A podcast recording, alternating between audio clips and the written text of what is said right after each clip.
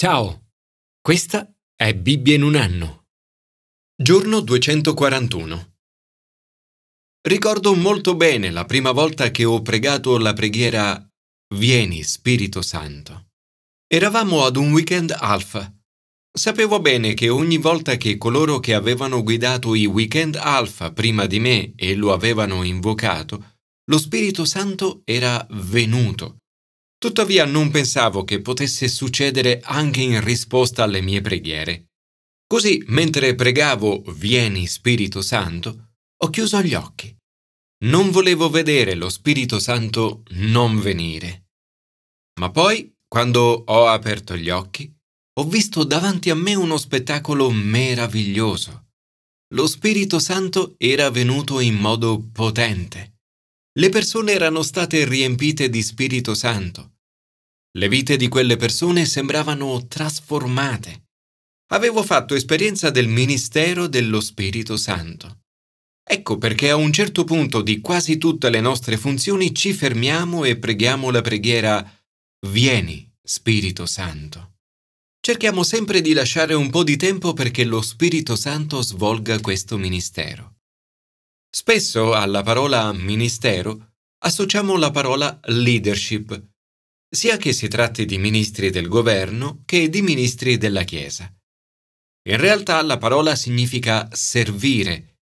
I politici sono chiamati a servire i loro paesi.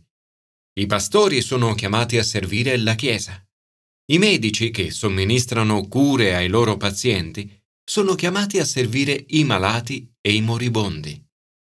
Lo Spirito Santo è al nostro servizio.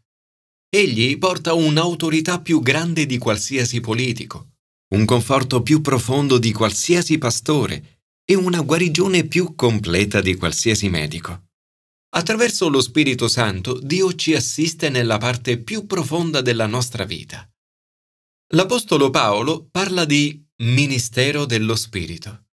John Wimber ha definito questo tipo di ministero come rispondere ai bisogni dell'altro con le risorse di Dio. Questo tipo di ministero è ora disponibile a me e a te. Commento ai sapienziali. Ministero del vento e del fuoco. Questo salmo è meraviglioso. Loda Dio per la sua intera creazione. Tutto ciò che Dio ha creato è buono. Amo il fatto che, assieme all'olio che fa brillare il suo volto e al pane che sostiene il suo cuore, Dio abbia fatto anche il vino che allieta il cuore dell'uomo. Naturalmente, come per ogni dono di Dio, del vino se ne può abusare. La Bibbia mette spesso in guardia dall'ubriachezza. Tuttavia, il vino, come l'olio e il pane, è dato da Dio per il nostro piacere e per rallegrare il cuore degli esseri umani. Il salmista dice: «Fai dei venti i tuoi messaggeri e dei fulmini i tuoi ministri». La parola «ministri» ha il significato di «servi». Questo passo è un affascinante sfondo veterotestamentario del racconto del giorno di Pentecoste. Venne all'improvviso dal cielo un fragore, quasi un vento che si abbatte impetuoso, e apparvero loro lingue come di fuoco che si dividevano e si posarono su ciascuno di loro. Il vento e le lingue come di fuoco sono i ministri di Dio. Simboleggiano la potenza, la passione e la purezza di Dio. Quando preghiamo la preghiera «Vieni Spirito Santo», dovremmo aspettarci che Dio mandi il vento e il fuoco dello Spirito Santo, e che il ministero dello Spirito Santo sia potente e cambi la vita delle persone. Signore, grazie per la trasformazione che operi nella vita delle persone che sperimentano il potere, la passione e la purezza di Dio. Vieni, Spirito Santo, e riempi il nostro cuore oggi. Commento al Nuovo Testamento.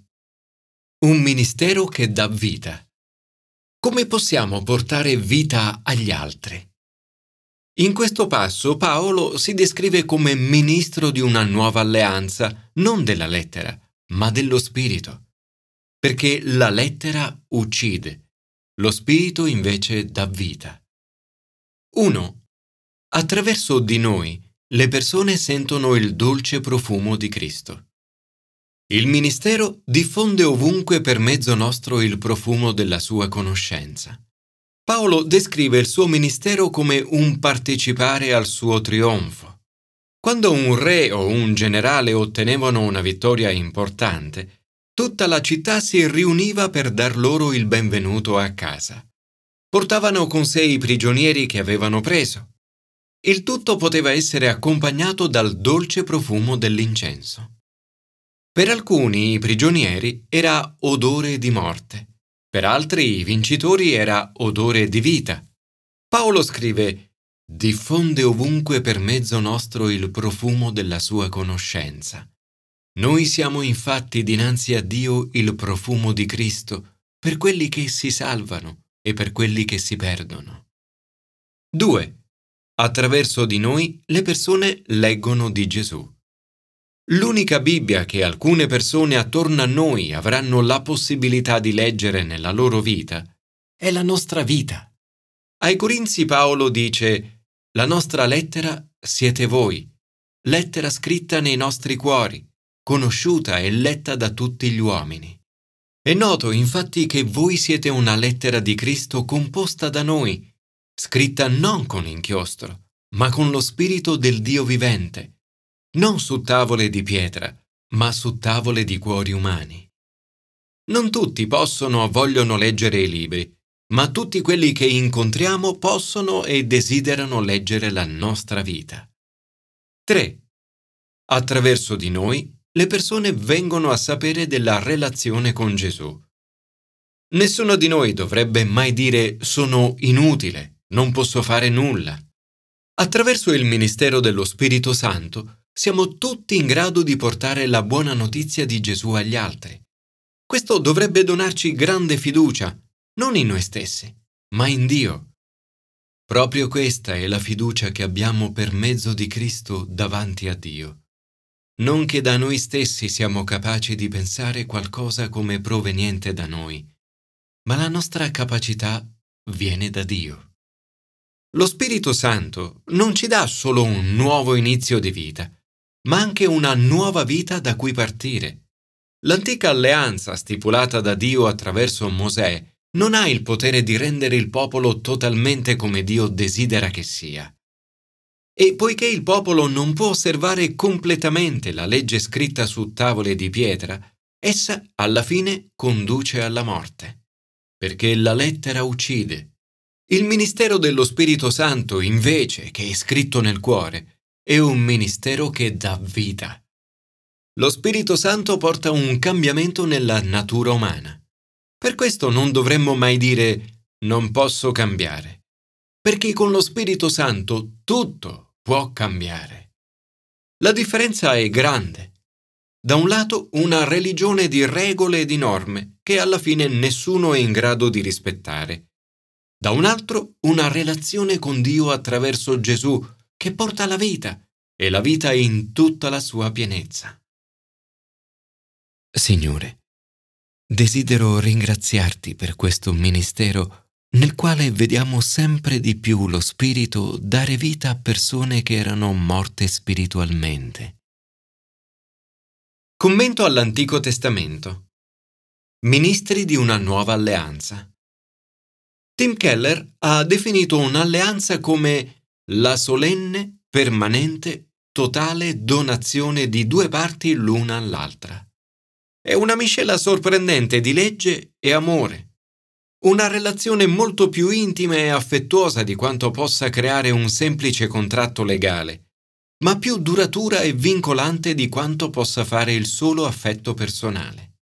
Paolo scrive che Dio ci ha resi capaci di essere ministri di una nuova alleanza. Contrappone la nuova alleanza con l'antica alleanza. In questo brano vediamo cenni di questa antica alleanza. Dopo Amon, un re malvagio che non si umiliò davanti al Signore, Giosia diviene re all'età di 8 anni. All'età di 16 inizia un cammino di fede. Cominciò a cercare il Dio di Davide, suo padre. ripulisce Giuda e Gerusalemme da tutte le cose cattive e risana quei luoghi. Lavora per consolidare e riparare il Tempio. Nel farlo trovò il libro della legge del Signore data per mezzo di Mosè. Si accorge così che il popolo non aveva ascoltato le parole del Signore, mettendo in pratica quanto sta scritto in questo libro. Dio parla loro attraverso la profetessa Hulda. Ancora una volta troviamo un esempio di donna in una posizione di rilievo nel ministero. All'udienza degli uomini di Giuda, del popolo di Gerusalemme, dei sacerdoti e dei leviti, Giosia legge tutte le parole del libro dell'alleanza trovato nel Tempio del Signore e conclude l'alleanza davanti al Signore per seguire il Signore e osservare i Suoi comandi, le Sue istruzioni e le leggi con tutto il suo cuore e con tutta la sua anima, per mettere in pratica le parole dell'alleanza scritte in quel libro. L'antica alleanza è una buona alleanza. È scritta su tavole di pietra. Tuttavia, anche quando il popolo cerca di osservare la legge, non riesce a farlo per molto tempo. La riforma esteriore durerà finché ci sarà Giosia a farla rispettare, ma poi sarà abbandonata di nuovo. La legge rivela il nostro bisogno di un Salvatore. L'alleanza di Dio può essere osservata solo quando si riceve il perdono di Gesù. Attraverso il ministero dello Spirito Santo, la legge viene scritta nel nostro cuore. Signore, grazie, perché siamo ministri della nuova alleanza e perché la Tua legge è scritta ora nei nostri cuori per mezzo dello Spirito che ci permette di camminare in Lui e di servire nella Sua potenza.